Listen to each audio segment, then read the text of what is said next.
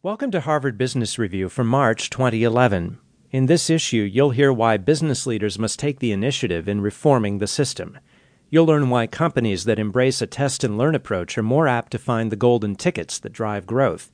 And you'll hear how some innovative companies have been able to serve low income consumers profitably. We begin, though, with a piece from the Idea Watch.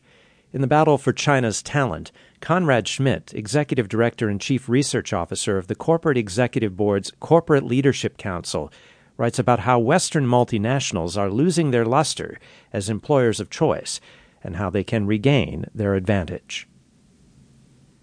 For more than 15 years, one major U.S. based multinational we've worked with, which has to remain anonymous, had no trouble hiring top graduates of China's most prestigious universities. Its recruiting sessions, held in campus auditoriums, were typically standing room only.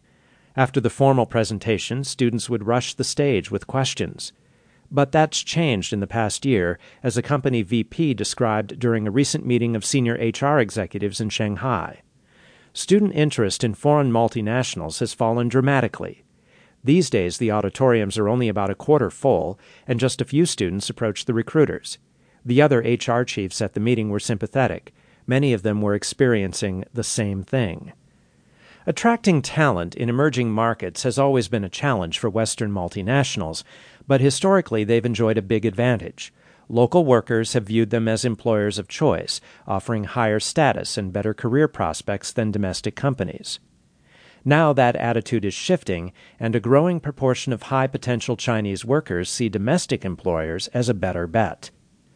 The Corporate Executive Board has been collecting data on employees and job candidates in China since late 2006. We've surveyed more than 300,000 of them and worked with HR teams at more than 60 companies, and our data quantified this shift. In 2007, 41% of high skilled Chinese professionals preferred working for a Western multinational, while 9% preferred a job with a domestic firm, a comfortable 32 point gap. By the second quarter of 2010, the preference for MNC employment had risen to 44%, but the preference for Chinese employers had jumped to 28%, shrinking the gap to 16 points. Sectors losing share to private Chinese employers include government, state owned enterprises, self employment, and education. In just over two years, Western companies' hiring advantage was cut in half.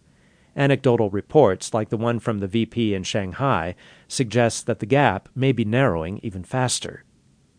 This shift is driven in large part by the fact that Western firms and their brands took a significant hit in the Great Recession, while the Chinese economy and local career opportunities